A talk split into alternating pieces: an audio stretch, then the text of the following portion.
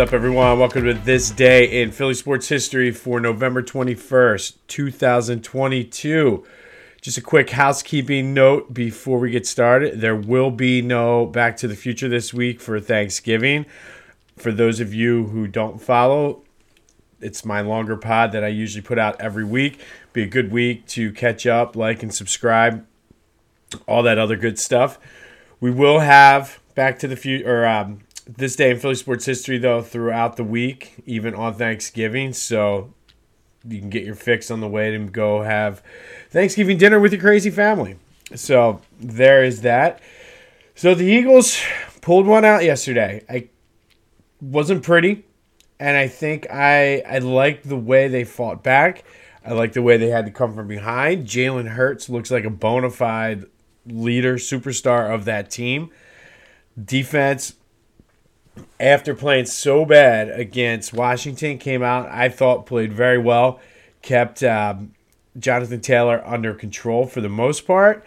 Granted, you're playing Matt Ryan, but they, they did get after him a few times. Offense, I, question some of the play calling, but again, when they, they had to to get it done, they got it done. So we'll we'll just kind of roll with it. A win is a win at this point. They improved to nine and one. We did lose our bet, but as I've always said on here, I if I lose money and the Eagles win, I'll, I'll be happy with that.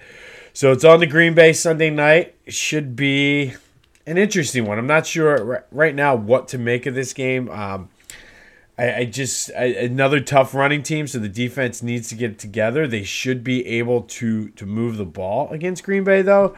So we, we, we will see. It definitely will be a test. Um, I don't think Aaron Rodgers is quite what he used to be this year. I don't know if it's just a down year, whether it's a sign of things to come, but should be, like I said, a good test for the Eagles, and we'll see where we go. Interesting that all of a sudden I'm waiting for the Cowboy fans to to start chirping a little bit with their big win over the Vikings, and it brought up something that I'm, I'm kind of toying around. I have a couple of these ideas for for podcasts topics, but I don't know if I can actually get a full show out of them. And one of them is the ability, because I saw some people on Twitter that even though from a standing standpoint, it would have helped the Eagles to root for the Cowboys yesterday, there were still people I was seeing that were not, no, not never root for the Cowboys, never root for the Cowboys. And it, it brings up an interesting debate, like rooting for what's best for your team versus against your your hated rival. But for my money, I'm glad that Minnesota lost. It gives us a little bit of a cushion for for breathing room for that top seed.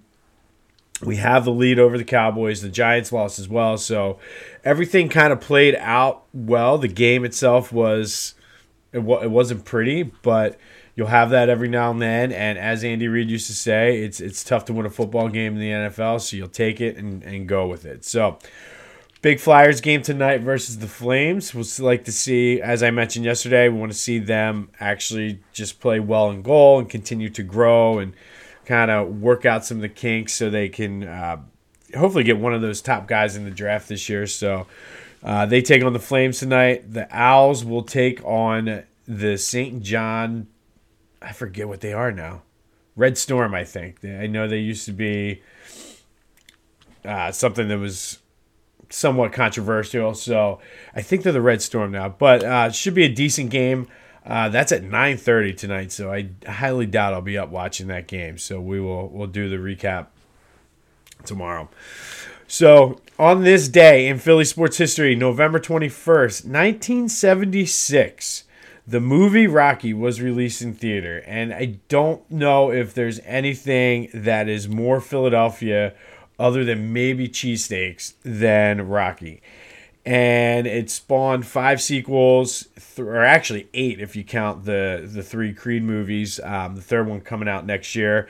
Uh, won the Oscar for best, or I think it, yeah, I guess it's the Oscar. I don't, I don't really follow what the names are. The Academy Award, I, I think, is the Oscar for Best Picture in 1976. And you all know the story underdog fighter, down and out on his luck. Um, Rocky gets picked to fight um, Apollo Creed. goes the distance with him. Everybody thought it was just going to be an easy win. Um, and again, I, I think iconically, nobody or nothing really represents Philly more than than the Rocky franchise. Obviously, between the music, just the story in general, just kind of symbolizes that. And um, speaking, I, I, mentioned some of the things about podcast ideas, for, especially for when things get a little slow. One of the things I thought, like, would Rocky had worked if it was in New York or Chicago or a different city? Like, I, I think Sylvester Stallone picked the right city to base this this movie out of. So everybody has their favorite, um, except for I don't think anybody ever says I like Rocky Five as their favorite. But for my money, the first one was the best one. Um, I rank them one, two, three.